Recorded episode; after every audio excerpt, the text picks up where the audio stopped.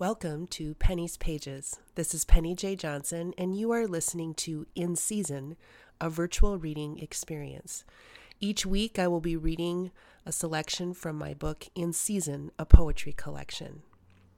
Today's selection is Call of the Moon, a translitic of Paul Verlaine's Clair de Lune.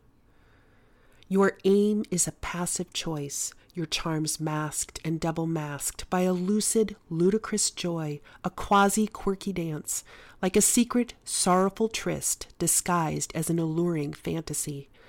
You sing in your modal minor a vain love based on opportunistic living that cannot speak from the heart in your own good time, and your only chance is a chaotic declaration.